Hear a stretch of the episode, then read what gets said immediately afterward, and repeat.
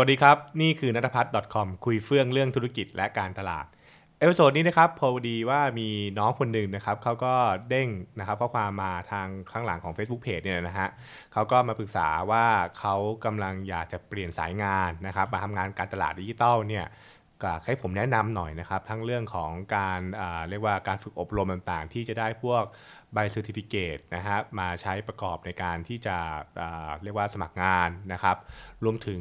หลักการในการเขียนไอตัวเรซูเม่ด้วย เพราะจริงๆแล้วเนี่ยผมก็บอกว่า เอาจริงๆโดยส่วนตัวผมเองเนี่ยนะครับเอ่อการมีใบเซอร์เยอะเนี่ย ยังไม่สำคัญเท่ากับการที่เรานำเสนอตัวเองในสิ่งที่เรียกว่าเรซูเม่ถูกไหมฮะ เพราะว่าคนที่นำเสนอตัวเองเก่งในเรซูเม่เนี่ยนะครับนะฮะหรือใบสมัครงานเนี่ยนะครับจะสามารถเรียกว่าชิงความได้เปรียบนะเพื่อทำให้ HR เนี่ยนะครับหยิบเอามานะครับ แล้วก็ส่งต่อเพื่อที่จะได้มีโอกาสนะครับในการที่จะไปสัมภาษณ์ตัวเอง คือเราต้องเข้าใจก่อนนะครับว่าในในเรื่องของการทำงานอะไรก็ตามเนี่ยนะครับ เอาจริง ๆ แล้วเนี่ย เป้าหมายสำคัญของการอ่าเรียกว่าสมัครงานเป็นขั้นๆเนี่ยนะขั้นแรกคืออะไร มันคือขอให้เราเนี่ยนะครับได้เข้าไปสัมภาษณ์เสียก่อนถูกปะคืออย่าเพิ่งไปคิดเรื่องจะได้งานนะคือได้งานเนี่ยมันต้องเป็น step step ไป แต่ว่า step แรกๆคือทำอย่างไรเพื่อให้เราได้เข้าไปสัมภาษณ์ใช่ไหมหรือให้ HR เนี่ยนะครับฝ่ายบุคคลเนี่ยเลือกใบสมัครของเราเนี่ยนะครับส่งต่อให้กับคนที่เป็นอยู่ในแผนกแล้วแบบว่าโอเค เรียกคนนี้สัมภาษณ์ไหมใช่ไหมครับอ่านี่นั่นคือหลักการ หรือบางทีก็คือทาง HR จะเป็นคนสัมภาษณ์ก่อนใช่ไหมเพราะฉะนั้นเป้าแรกขอให้เขาเรียกสัมภาษณ์เราให้ได้ก่อนนะฮะเรียกสัมภาษณ์เราได้ก่อน ซึ่งพอเรียกสัมภาษณ์ปุ๊บเนี่ยนะครับสิ่งที่ผมเห็นว่ามันเป็นมันเป็นเหมือนปัญหาที่หลาย ๆ คนมักจะมักจะเจอนะครับอ่าถ้าเกิดเราเป็นเราเป็นคนใช่ไหมล่ะเราเป็นคนสัมภาษณ์นะคือเราเป็นเราเป็นเราเป็นคนเรียกคนมาสัมภาษณ์เนี่ยคือซูเม่ส่วนใหญ่จะบอกนะครับว่า คนคนนี้ทำอะไรมานะครับคนคนนี้ทำอะไรมานั่นเองแล้วก็แบบบอกเยอะมากเลยนะครับแต่ว่าดูจบปุ๊บก็ไม่ได้น่าสนใจดูปบปุ๊บเราแบบนะครับก็อาจจะแบบโอเคก็โอเคก็กองกองๆไว้อะไรเงี้ยเป็นต้นใช่ไหมครับเขาก็เลยมีหลักการอย่างนี้นิดนึงอันนี้คือเป็นคำแนะนำนะครับที่ผมบอกน้องเขานะครับแล้วก็ถ้าเกิดน้องฟังอยู่นะก็ลองมาทบทวนกับสิ่งที่ผมได้คุยกับเขาไปด้วยนะนะครับอ่าโอเคในใบสมัครงานหรือซูเม่ส่วนใหญ่เนี่ยนะครับ คนส่วนใหญ่มักจะเขียนว่า ฉันทำอะไรมาบ้างอะไรบ้างโอเคฉันเรียนเลยมาใช่ไหมครับฉันเอ่อเอ่อเรียกว่ามีได้เกรดเท่าไหร่ จบการศึกษาจากเอ่อมหาวิทยาลัยอะไรนะครับ ได้จบคณะอะไรมา มีกิจกรรมอะไรบ้าง หรือถ้าเกิดประวัติการทำงาน ก็เขียนว่าประวัติทำอะไรบ้างนะครับ ซึ่งพวกเนี้ยส่วนใหญ่เนี่ยถ้าเกิดว่าคุณทำงานสายงานเดิมต่อเนี่ยนะฮะมันก็อาจจะพอไหวไงเพราะสายงานเดิมต่อคุณก็ก็ดูว่า โอเค คุณคุณทำงานด้านเซลล์มา คุณสมัครงานเซลล์ ก็โอเคก็ไปกันได้ใช่ไหมแต่ถ้าเกิดว่าคุณทำงานข้ามสายเนี่ยไอสิ่งที่คุณบอกว่าคุณทำอะไรมาเนี่ยมันอาจจะดูไม่ค่อยเข้าท่าเท่าไหร่นะใช่ไหมครับเพราะมันคือมันไม่ได้เกี่ยวกันนี่นาใช่ไหมครับ เพราะฉะนั้นเนี่ยมันก็จะเป็นเรื่องที่เราต้องปรับนิดหนึ่งนะต้องปรับวิธีการคิดหน่อยว่า ตัวเรซูเม่ที่เรากำลังจะใช้ ส่งสมัครงานโดยเฉพาะการส่งสมัครงานข้ามสายนะคือคุณกำลังเปลี่ยนสายงานเนี่ยนะครับคุณต้องตีโจทย์กันใหม่นิดนึงว่า เราไม่ได้กำลังจะบอกบอกว่าเราทำอะไรมาบ้าง แต่เรากำลังจะบอกว่า เฮ้ยทำไมนะครับ เราถึงคู่ควรกับงานนี้ และที่เราบอกว่าเราคู่ควรแบบเนี้ยเพราะเราทำอะไรมานั่นคือสิ่งที่ผมบอกน้องเขานะนะครับ ผมบอกบอกว่าสิ่งสำคัญมากเลยคือ อย่าเพิ่งไปบอกว่าคุณทำอะไรมานะครับอย่าบอกคุณทำอะไรมา คุณต้องเข้าใจก่อนว่าโจทย์วันเนี้ยตำแหน่งงานที่คุณจะสมัครงานเนี่ยอย่างอย่างในเคสของน้องเขาเนี่ยคือน้องเขามาสมัครงานด้านการตลาดใช่ไหมฮะใช่ไหมครับเขาต้องการเปลี่ยนสายงานการตลาดผมบอกว่า ถ้าอย่างนั้นคุณเข้าใจก่อนว่างานการตลาดเนี่ยทำอะไรนะครับ หรือออคุณสามารถที่จะเปลี่ยนนะครับบอกได้ไหมว่าทำไมคุณถึงอยากทำงานนี้ และการทำงานนี้เนี่ยมันสอดคล้องกับประสบการณ์ของคุณอย่างไร ให้คิดอย่างนี้นะฮะ เพราะว่าการสมัครการการสมัครงานไม่ใช่บอกว่าคุณทำอะไรมาเยอะ มันถามว่าคุณทำอะไรมาแล้วมันเกี่ยวกับงานที่คุณกำลังสมัครหรือเปล่าทำไมเราถึงต้องควรรับคุณใช่ไหมเพราะฉะนั้นผมจะบอกว่า เอางี้ลองเปลี่ยนวิธีเล่าใหม่นะลองเปลี่ยนวิธีเล่าใหม่แบบว่า แทนที่จะบอกว่าเราเคยทำงาน customer service นู่นนี่นู่นนั่นอะไรอย่างนี้ใช่ไหมครับแล้วบอกว่าเราเนี่ยนะครับมีประสบการณ์ในการที่จะนะครับเรียนรู้และทำความเข้าใจลูกค้านะครับ ผ่านการทำงานแบบ customer service เราเรามีประสบการณ์ และมีทักษะในเรื่องของการให้บริการลูกค้า การสื่อสารและโต้ตอบกับลูกค้า ด้วยงานที่เราทำด้าน customer service อันนี้เป็นต้นใช่ไหมคุณเห็นว่าเวลาเราเวลาเราพูดแบบนี้ปุ๊บเนี่ยมันจะทำให้เราแสดงให้เห็นว่าเรามีความเข้าใจในงานการการตลาด ถูกไหมฮะแล้วเราก็สามารถที่จะพูดได้ว่าประสบการณ์ที่เราทำมาเนี่ยนะ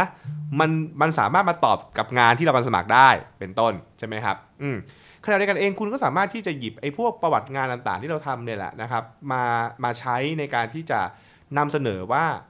ด้วยงานการตลาดเนี่ยที่ซึ่งงานการตลาดมันคืออะไรเช่น เรื่องของงานการสื่อสารเรื่องของการวิเคราะห์ลูกค้า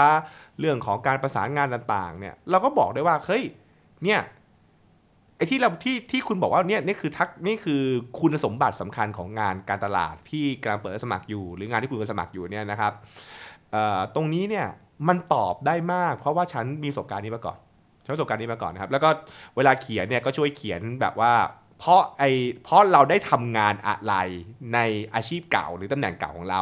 อย่าไปบอกแค่ว่าเราทำงานตำแหน่งอะไร อันนี้ตำแหน่งอะไรคือเรากำลังปล่อยให้ให้คนสัมภาษณ์อะไปคิดเอาเองว่า เรางานของเราคืออะไรใช่ไหมเพราะว่าผมผมถึงบอกว่า เวลาเวลาเวลานำเสนอเนี่ยต้องอธิบายกันดีๆใช่ไหมฮะว่าไอไออาชีพที่คุณทำเนี่ยนะครับก่อนหน้านี้เนี่ยหรือกิจกรรมที่คุณทำก่อนหน้านี้เนี่ยคุณได้ทำอะไรจริง ๆ ใช่ไหมนะครับตัวอย่างเช่นอ่านี่คือนี่คือสิ่งที่ผมมักจะใช้เวลาแนะนำตัวไปบ่อยๆนะบอกว่าเวลาคนบอกว่าเอ้ยคุณแก่คุณแก่เรียนละครใช่ไหมแล้วคนบอกว่าผมทำงานละครอย่างเงี้ยคนก็บอกว่า ละครเวทีเขานึกไปเล่นละครเนี่ยผมบอกไม่ใช่ งานละครเวทีของผมคือ การที่ผมพยายามจะหาวิธีกระบวนการการสื่อสารที่มีประสิทธิภาพ ในทุกๆรายละเอียด ไม่ว่าจะเป็นเรื่องของการพูดการใช้คำเพื่อให้เหมาะสมที่สุด และสามารถทำให้คนฟังสามารถเข้าใจสารได้ถูกต้อง ผมสามารถที่จะเข้าใจว่าผมต้องออกแบบ ไม่ว่าจะเป็นออกแบบฉาก ออกแบบเสื้อผ้า ออกแบบแสง เพื่อให้มันสอดรับ และทำให้การสื่อสารนี้มีประสิทธิภาพที่สุดใช่ไหมครับ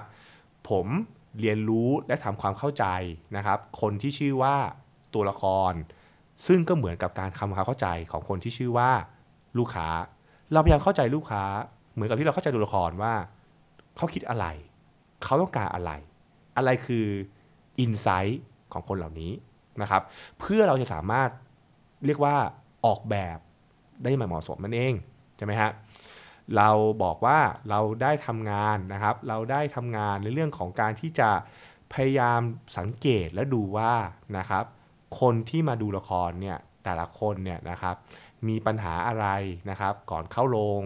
เพื่อเราจะได้สามารถที่จะให้บริการเขาได้ดีขึ้น เวลาพูดแบบนี้มันดูแบบเหมือนแบบโอ้โห งานเนี้ยเป็นงานที่แบบว่า โอ้โหมันแบบมันมีคุณค่ามีนู่นมีนั่นดีกว่าผมมานั่งบอกคุณว่าเราเราเล่นละครกับเราเป็นเด็กเดินตัวละครนะถูกป่ะใช่ไหมนะครับ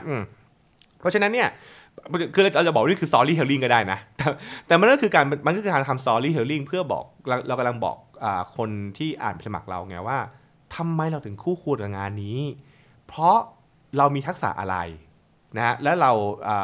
แล้วแล้วทักษะนั้นนะมันเกิดขึ้นจากการที่เราทำงานอะไร คือเราต้องเห็นเห็นการประกบกันอย่างนี้นะครับ ผมผมจะบอกอย่างนี้ว่าถึงคนคนที่สมัครงานนะครับน้องๆเลยนะที่เพิ่งสมัครที่เพิ่งจบนะนักคิดตามนะครับ คุณจะเห็นว่าเวลาคนคนรับแล้วรับรับคนเข้าทำงานเนี่ยนะครับบริษัทรับคนเข้าทำงานเขาจะเกิดขึ้นจากการที่คนคนนี้มีทักษะอะไรบางอย่าง หรือมีความรู้อะไรบางอย่าง นี่คือนี่คือสองข้อใช่ไหมฮะคือมีทักษะหรือมีความรู้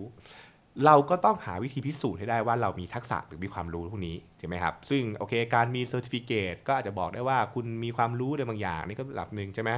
แต่ถ้าเกิดว่าคุณไม่มี certificate อะไรตาม หรือไม่มีใบปริญญา คุณก็สามารถพิสูจน์ได้เหมือนกันว่าคุณมีทักษะหรือคุณมีความรู้นั้นจากประสบการณ์อะไรบางอย่าง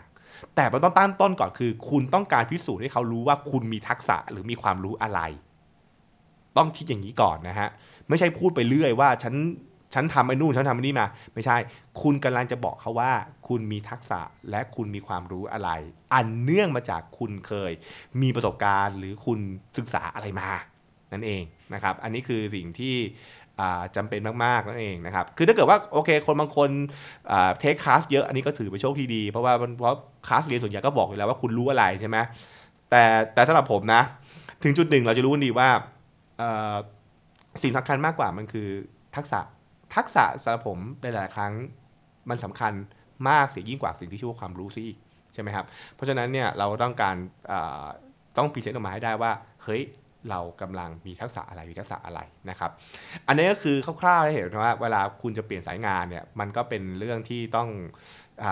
ต้อง present กันนิดนึงนะครับ present กันนิดนึงแล้วก็ทำการบ้านได้เยอะแล้วกันว่าเวลาคุณเปลี่ยนสายงานเนี่ยเขาเขาต้องใช้ทักษะอะไร แล้วคุณก็สามารถนำเสนอได้ว่า